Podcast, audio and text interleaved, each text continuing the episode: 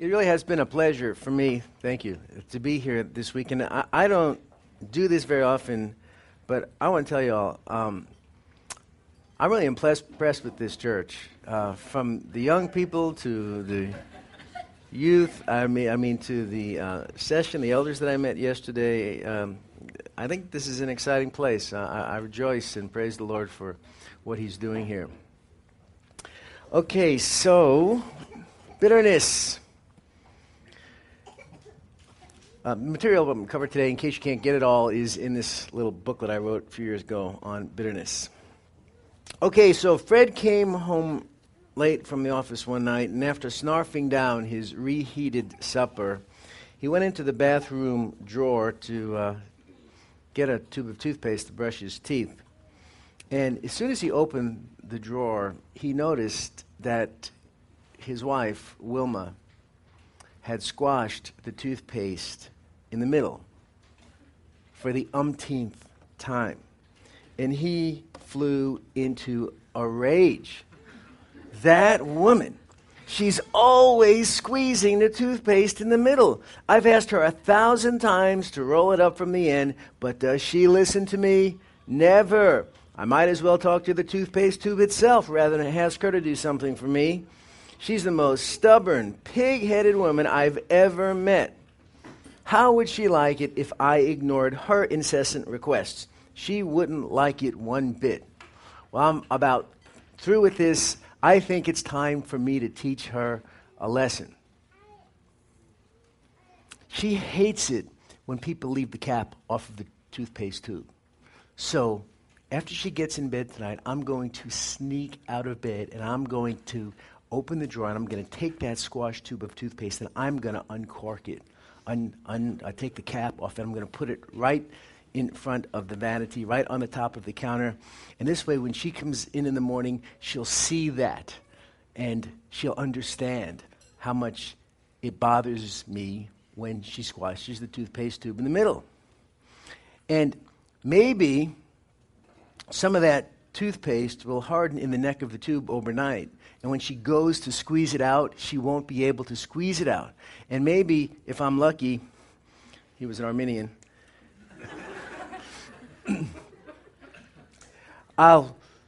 she'll look in the tube and squeeze it, and a little pellet will come out and pop her between the eyes.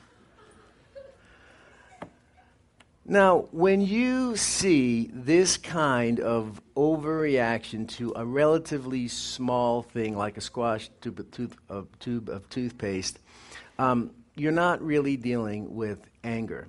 What you're dealing with is bitterness. I mean, really, how much emotional energy should be expended on a squash tube of toothpaste?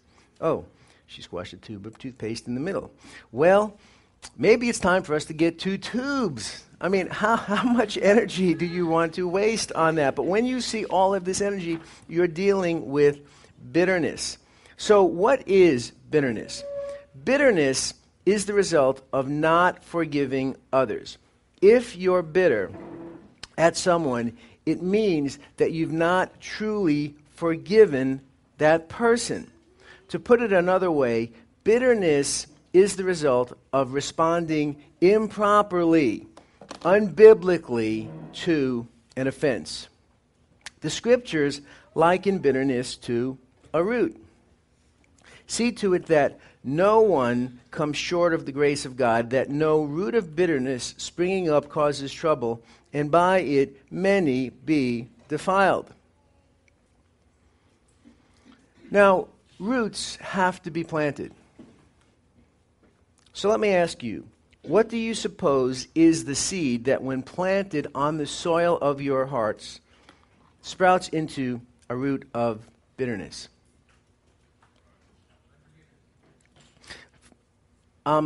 Unforgiveness I'm using synonymously with bitterness. Bitterness, unforgiveness, resentment, I'm seeing them pretty much as the same. But what is the seed that when planted on the soil of our heart, produces bitterness? Generally speaking, it's a hurt. When someone hurts you, when someone offends you, it's as if that person dropped a seed on the soil of your heart. And at that point, you've got to do something with that seed. You have to either reach down and pick it up and pluck it away, which is what you should do, or you can begin to cultivate it and water it and fertilize it, and before too long, it starts growing into a big, thick, hairy, ugly root of bitterness. So, biblically, so how do you pick that seed of hurt up and flick it away? What does that involve?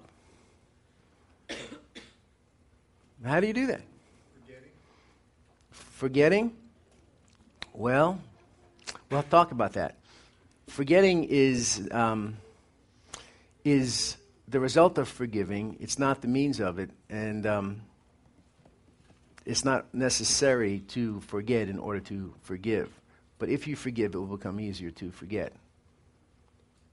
Well, what you do is you have to forgive, right? The person sins against you, and if it's a real offense, you have to forgive that person. What do you mean real offense? Well, okay, if I do something that offends you and what I did is a sin, then I've got to repent, right? But if what I did offends you, to offend you, to hurt your feelings, was not a sin, in other words, it didn't offend God, do I have to repent? Do I? Do I? If it's not a sin, do I have to repent? No, who has to repent? You do. You have to repent. You need to change your thinking, right? Metanoia, rethink what you're telling yourself. You've got to change your thinking. You've got to repent for being offended over something that I did or said that did not offend God. Right? Are you with me? Yeah. Okay.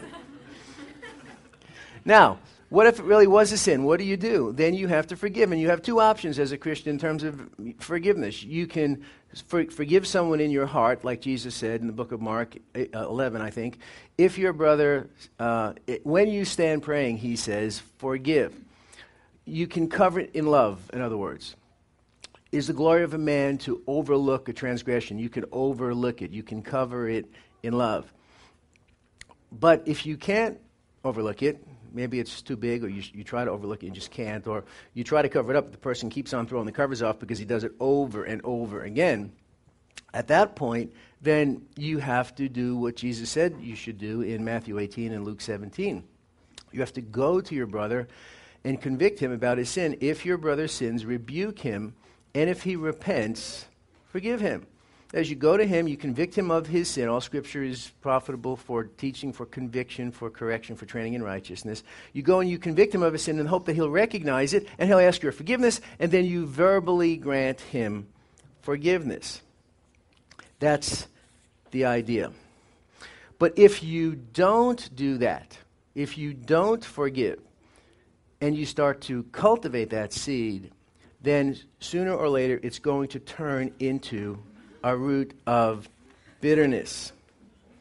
Veronica's best friend, Betty, had been planning a sleepover for all the girls in the youth group. All summer long, the party was the topic of discussion. Everyone was going to be there.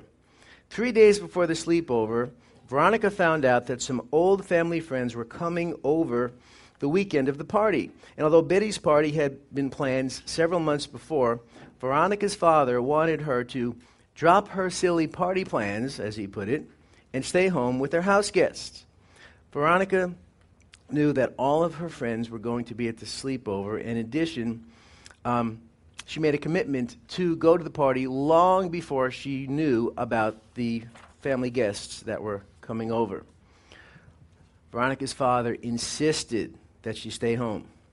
He had just dropped a seed of hurt onto the soil of her heart. Now, we can trace the process of this growing root of bitterness through her thought life. She says to herself, I can't believe he's doing this to me. I've been planning to go to this sleepover all summer long.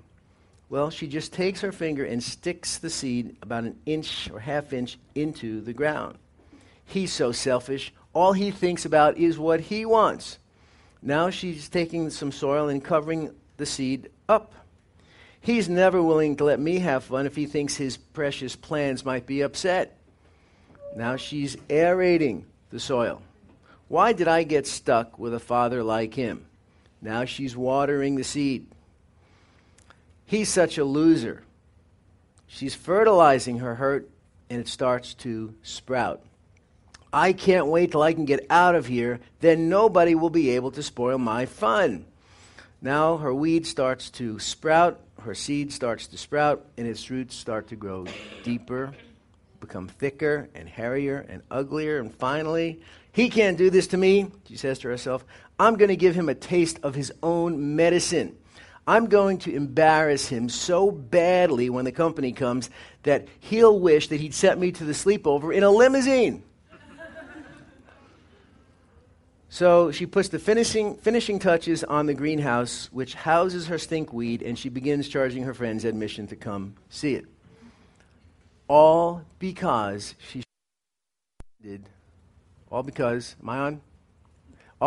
she responded unbiblically to that hurt. She allowed her hurt feelings to paralyze her, to keep her from taking the appropriate action.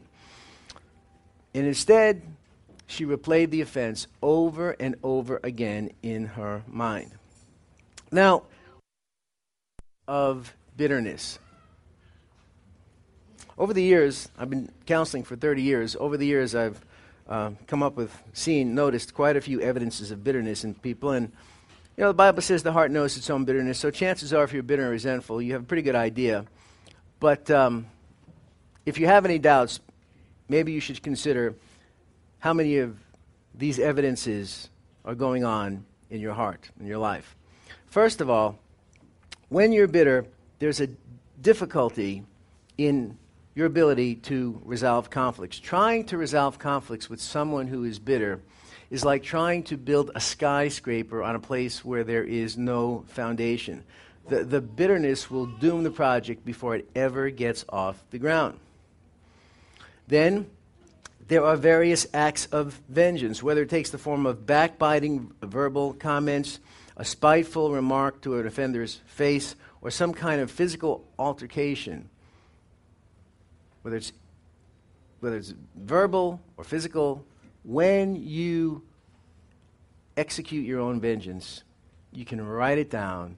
There's some level of bitterness in your heart. Withdrawal. When we give our offenders the silent treatment or the cold shoulder, we are likewise being vindictive. We're saying essentially, look, I've tried telling you how much it bothers me when you do this, and you don't get it, you don't care, so the only thing I know is to give you a taste of your own medicine, and when I think you have some understanding of how much it bugs me when you do that or don't do that, I'll start talking to you again, you know, in a day or two or a week or two. Now, it may not be exactly in those words, but that's the essence of the cold shoulder. Do you see how vindictive that is?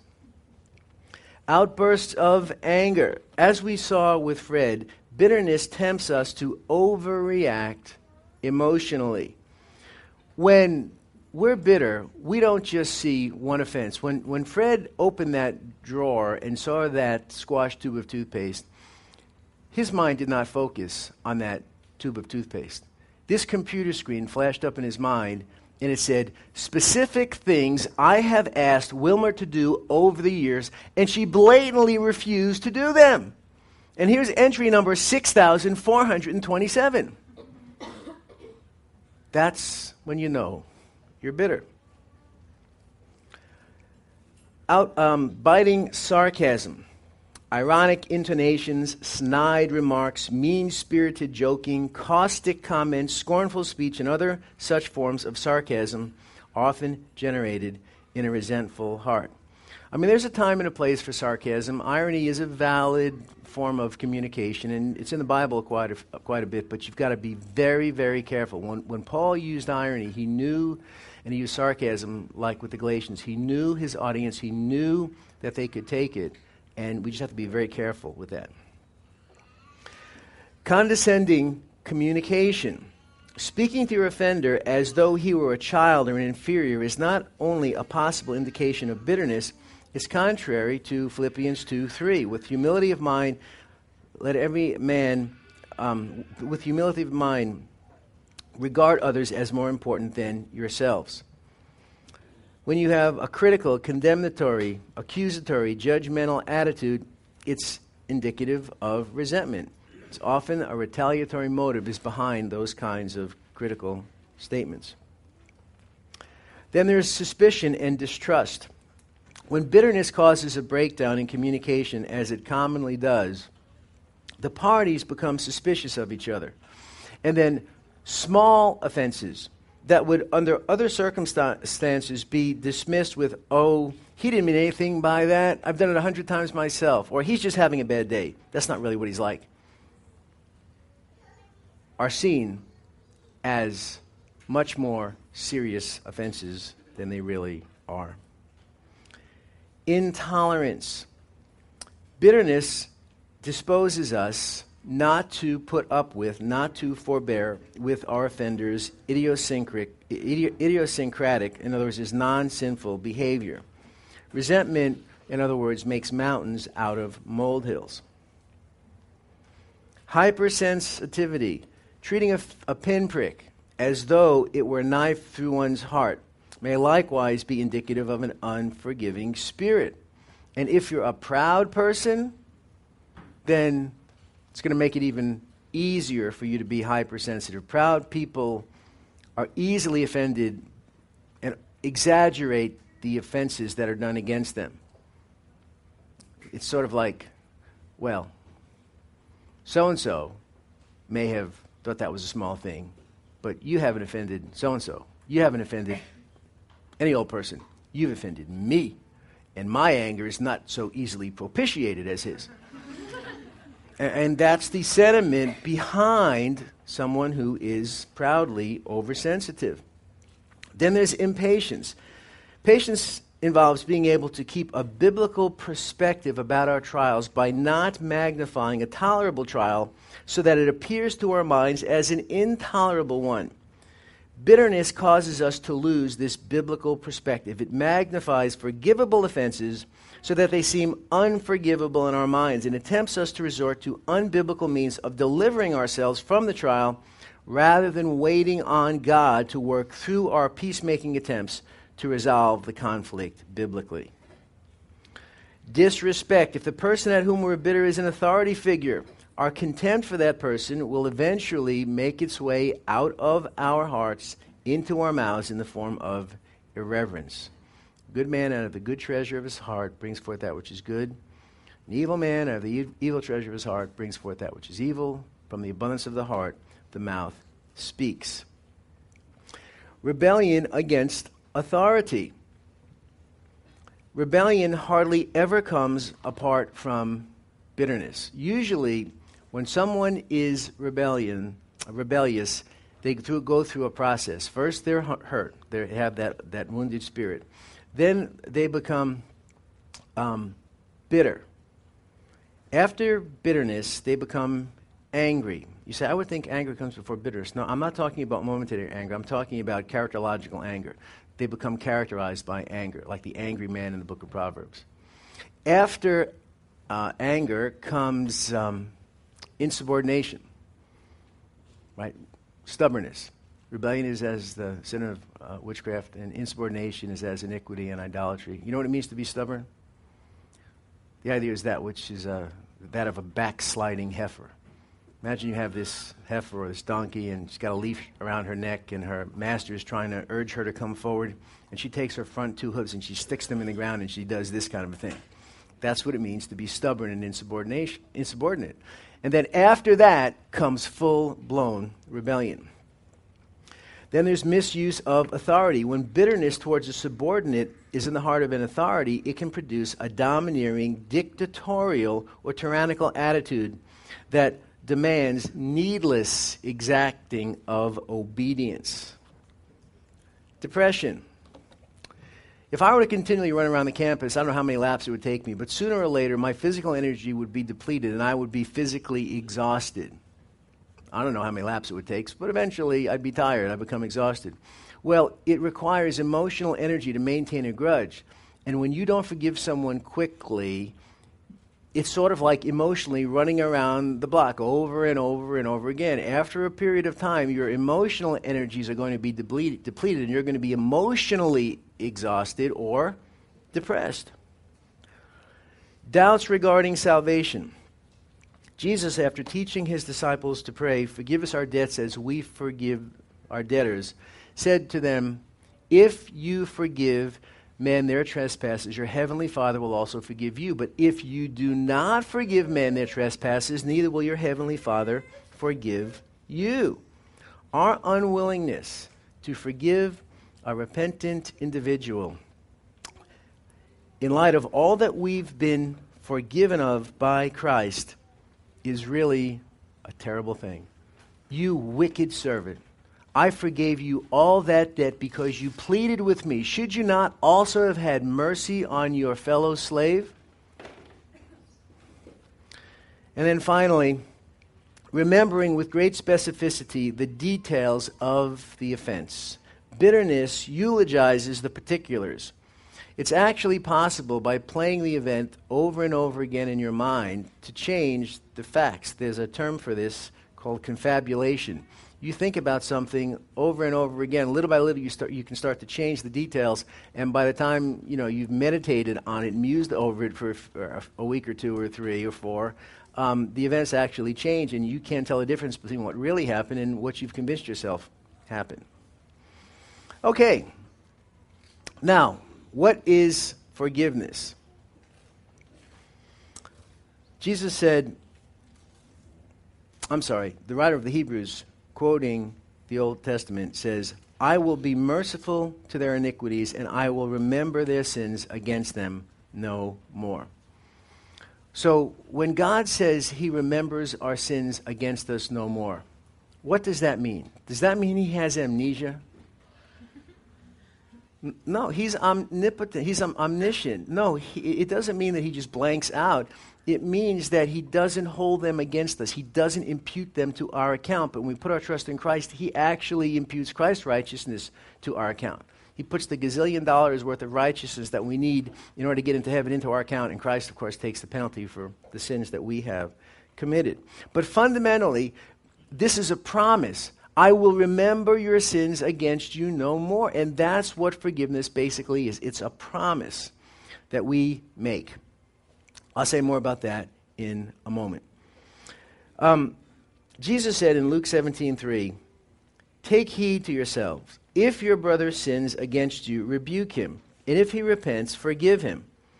And then he says this, and if he sins against you 7 times in a day, and 7 times in a day returns to you saying, I repent, you must forgive him. How did the disciples handle that?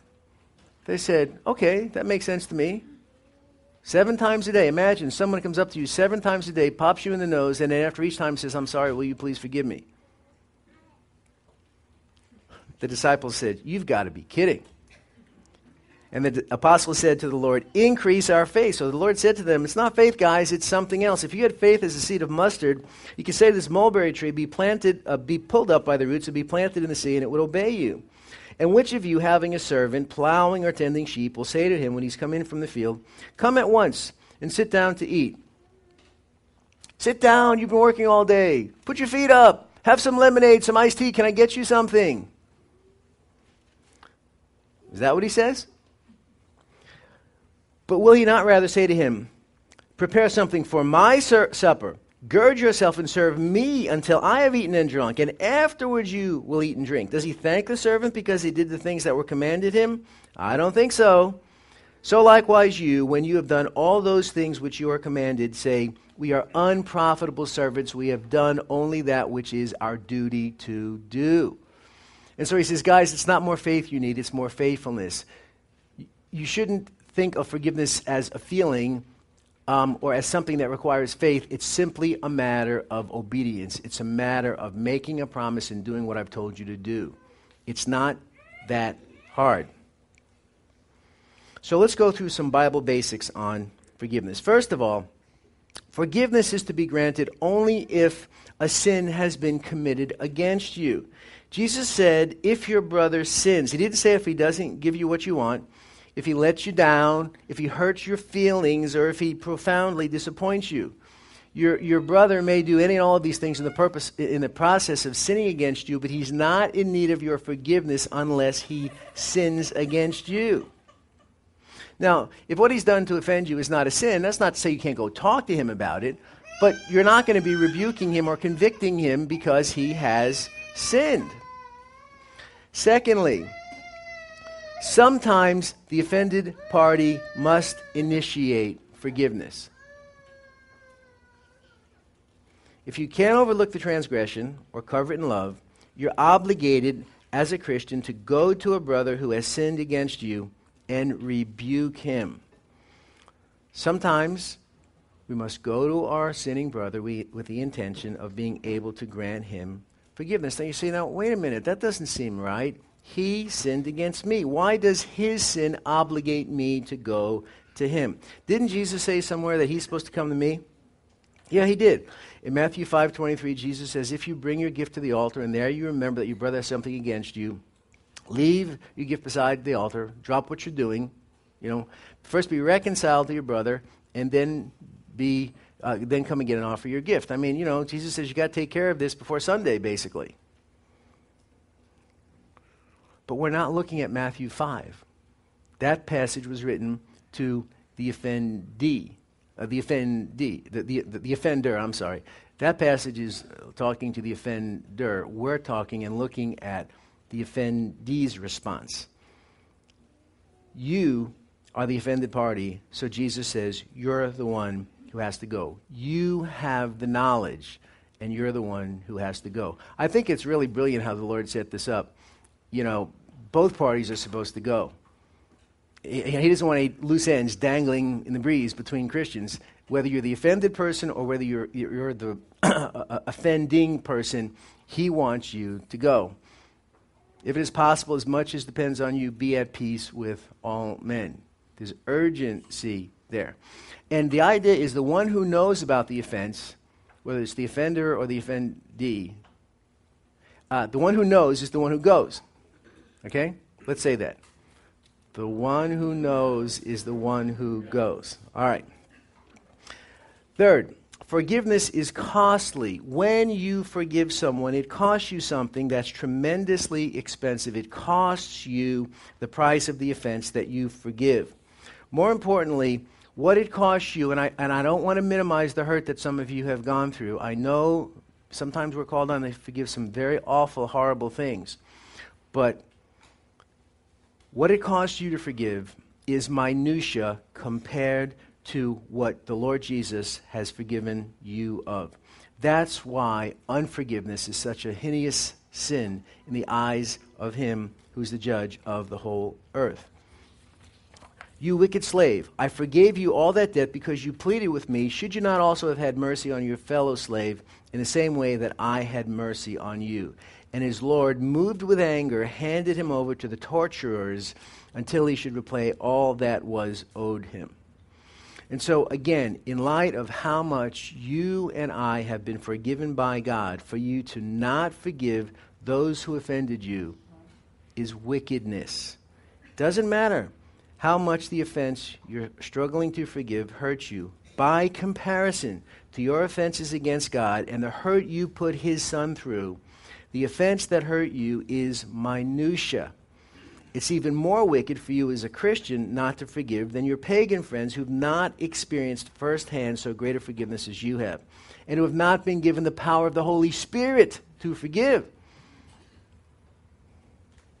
Never forget, the debt that you owe God for your sins is humanly incalculable and absolutely unpayable. You'll never be able to repay God for the trillions of dollars worth of debt your sin has incurred in the bank of heaven.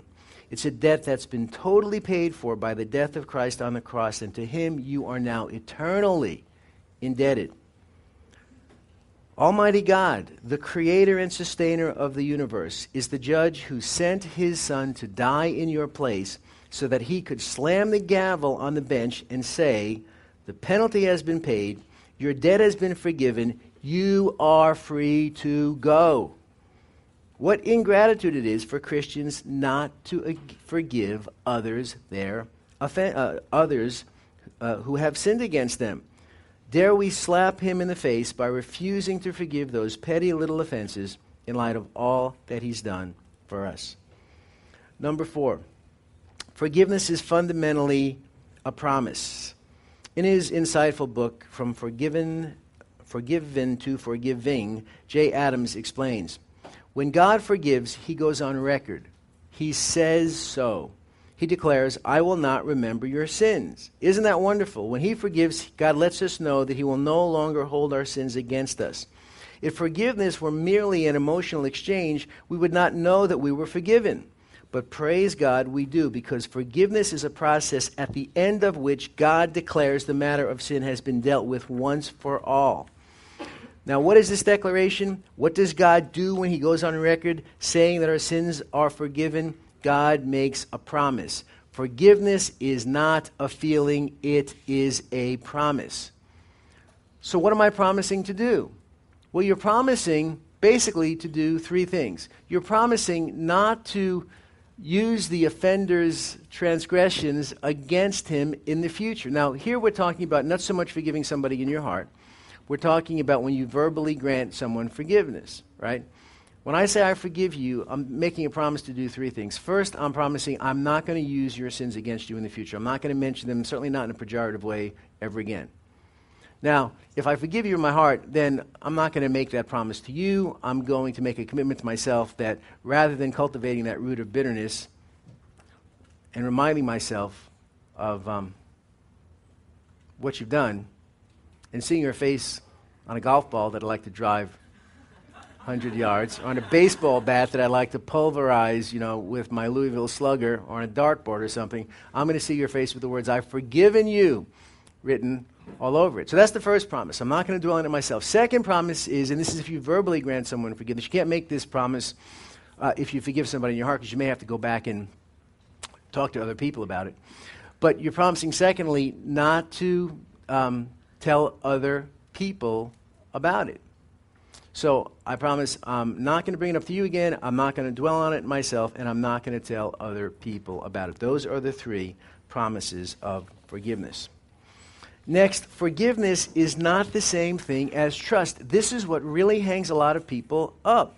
If someone sins against you, it's incumbent upon you as a Christian to forgive that person as you've been forgiven in Christ. However, it's incumbent upon the other person, the person who's offended you, to earn back the trust that he's lost. You hand him forgiveness on a silver platter. You're not required to hand him the trust back. Forgiveness is instantaneous. Trust may take time.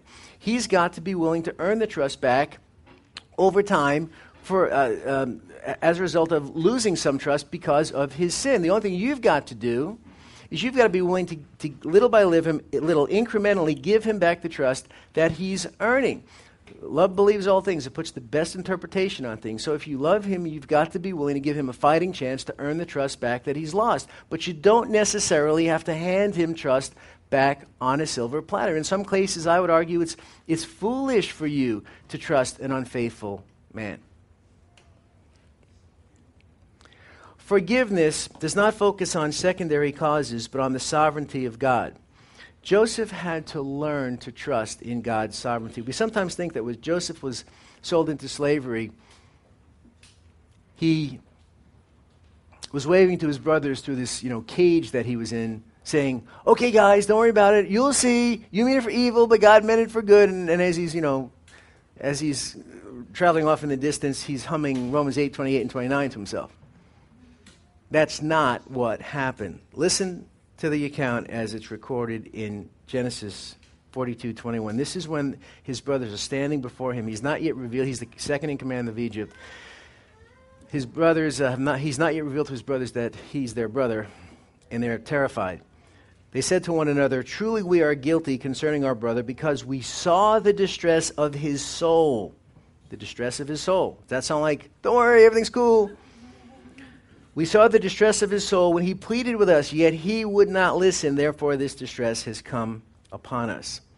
In the final analysis, God could have prevented the offense that tempts us to get bitter, but he didn't. Forgiveness focuses not on the offender who sinned against us, but on God who allowed it. Sort of like Job. When he lost everything in the first chapter, he didn't say it was the Sabaeans or the Chaldeans or the fire that fell from heaven or the wind from the east. He knew it was God, and he worshiped God. He knew that God could have stopped it, and he had a purpose for it.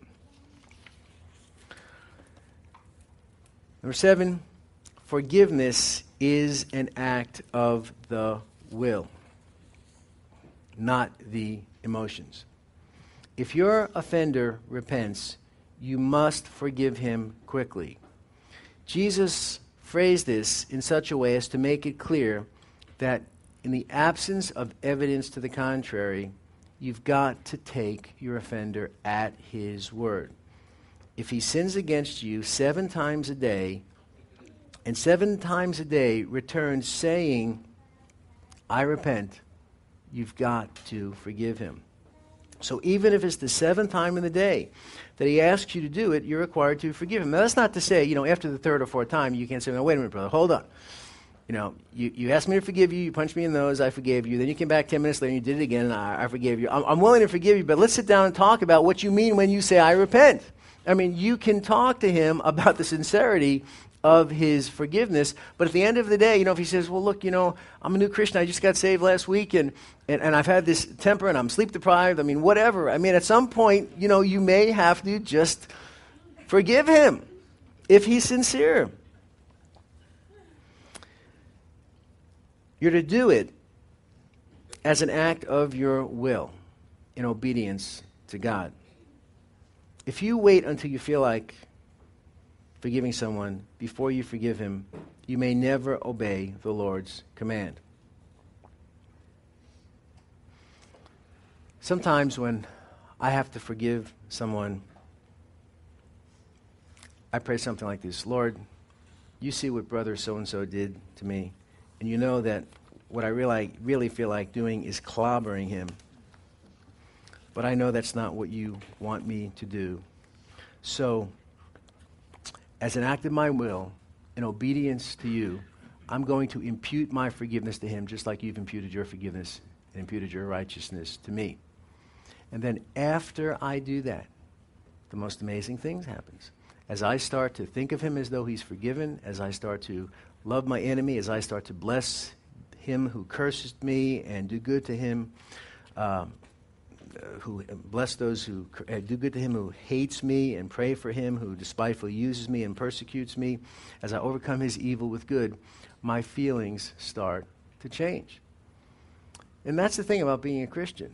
And so many people, they won't forgive because they're waiting for their feelings to change. But as a Christian, we obey, and then our feelings change. So many things I do every day, I do against my feelings. The first thing I did this morning, I did against my feelings. I got out of bed. You say, but isn't it hypocrisy to go against your feelings? No, it's not hypocrisy to feel one way and do something else.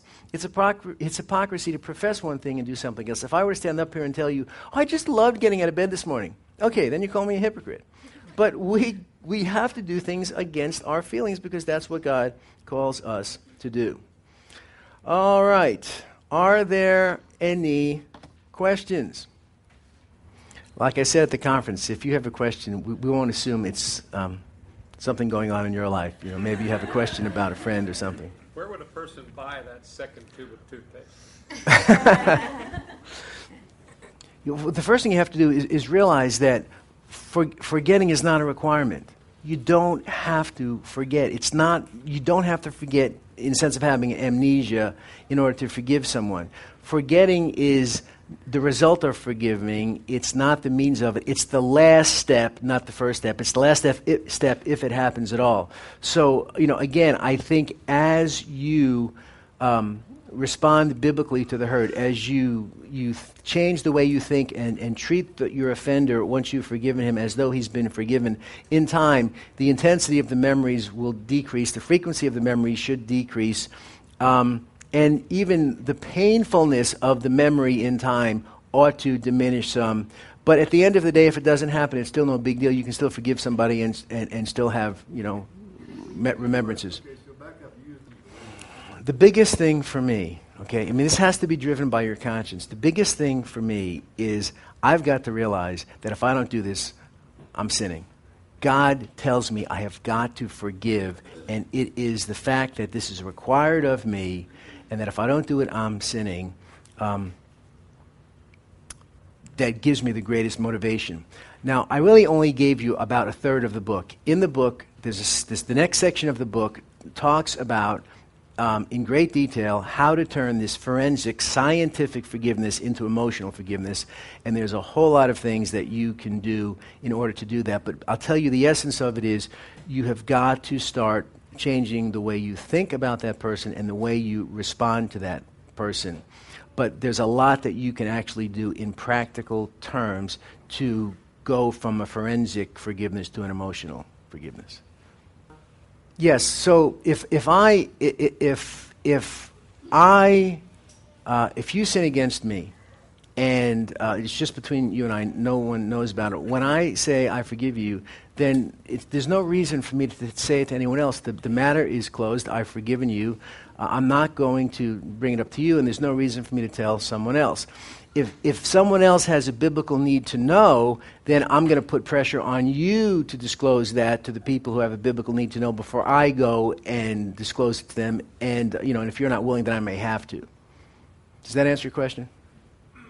No, that's a different situation. That I did basically cover that. No, sir, you really do your elders know that you've done this? Does your board know that you've done this? No. Well, look, you know, this is something that may disqualify you from ministry, and I really would like a commitment from you that you'd go and voluntarily disclose this with them. I'll be happy to talk to them, and then if not, then you know they're going to put me in a position where I have to. You see?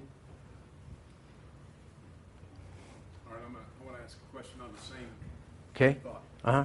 If I'm offended, let's say it's a business deal, mm-hmm.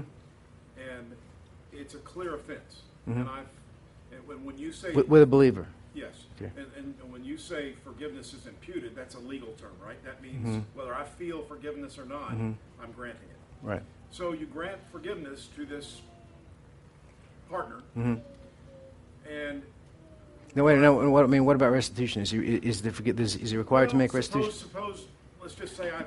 You're going to eat it, okay. I've just decided to... Eat it, okay, all right. Mm. And let's just say 10 years down the road, another situation comes up with another person who says, hey, this guy that I'm going to go into this business with is the same guy that did what he did to me. Now, am I in the wrong to use the word... warn him of a potential issue? If I'd be careful with that. First of all, 10 years have gone by. For all you know, the guy could have repented. So you might be in danger of really misrepresenting him if you said anything. But the other thing, I mean, I think you could say, well, we did have an issue, but we've got it covered right now. But you know, you may want to go back and talk to him about that concern, and I'd send him back to him. Because again, you know, we have when the Bible speaks, and it does in several places, about the importance of having a good reputation and a good name, that's not just talking about us. We have the responsibility, as much as we're able, to protect the good name and reputation of our brothers and sisters in Christ. And so we really have to be careful, you know, about doing that. So again, unless if you went to the person and went, you know, he was unwilling to make restitution, you know, that might be a different story, because then the deal may not be totally cleared up. But even then, if you granted him forgiveness, it might be real tricky for you to be able to bring that up again. If you grant someone forgiveness, it really implies that you're going to bury it as much as you're able. What is nuthetic? Nuthetic is a transliteration of the Greek word nutheteo, which means to admonish, to warn, to counsel, and it's a kind of admonition. It's a kind of counseling that is verbal. It presupposes the existence of a problem that has to be corrected, and it's done out of very loving motives. Yeah. Can you give tips if you're on the other side, if you're not being forgiven? Like if you've repented or sinned or not, you've repented essentially, and that person is not forgiving you. Well, then you have to confront him. And then you got to do Luke 17:3. Now listen, honey. You know, 3 hours ago I asked you to forgive me, and you haven't said a word to me. Are you going to, have you really forgive me? Yes, I've forgiven you, but my feelings are still hurt. All right, well, do you think you could do something to demonstrate to me that you're working on your hurt feelings, like put a smile on your face? You know? I mean, that's it in a nutshell. Yes, sir? You have shared some general principles, obviously, to resolve conflict. Do you have any additional comments in regards to estrangement of a parent with a child or a sibling with a sibling, wherein both parties are professing believers? I'm not sure I understand the question. So you've got a sibling and a sibling. They're have they forgiven each other or haven't they? Well, that probably would depend on which party you ask. But you've got the estrangement of two family members, so you've got a parent and a child who no longer have a relationship with one another, even though both are professing believers. Or you've got two siblings who are professing believers who no longer have a relationship with one another because basically there's been an offense and you tried to resolve things, and maybe, again, depending on which party you talked with, they would say they've done everything they can do. So just in general principles on dealing with... Yeah, let me say, first of all, welcome to my world. No, the Bible really does address that. You have these two women in Philippians who couldn't get along with each other, Odius and Syntyche, and Eutycha and Syntyche.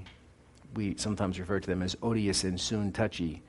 But they couldn't get along with each other, and so sometimes you need a true yoke fellow. When you have situations like that, the best thing to do is to urge the person, both of them, to come before a brother. Is it true that there's not one wise man among you who shall be able to judge between brothers? If he will not hear you, take with you one or two witnesses. I mean, sometimes you've got to go outside of the context of the people involved and get somebody else involved to try to be a true peacemaker, a yoke fellow. That's the best principle. If there's any doubt as to whether whether they've kissed and made up, the best thing to do as a rule is to try to urge them to find someone who'll sit down with them, hear both sides of the story, and try to bring about a real, enduring, lasting peace. Now again, if you forgive somebody, you don't have to be their best friend after that, but you have to give them a fighting chance to earn the trust back. But, I mean, it should be apparent to the people involved that the bitterness is squashed, it's gone, and that they're making an effort to be civil to each other.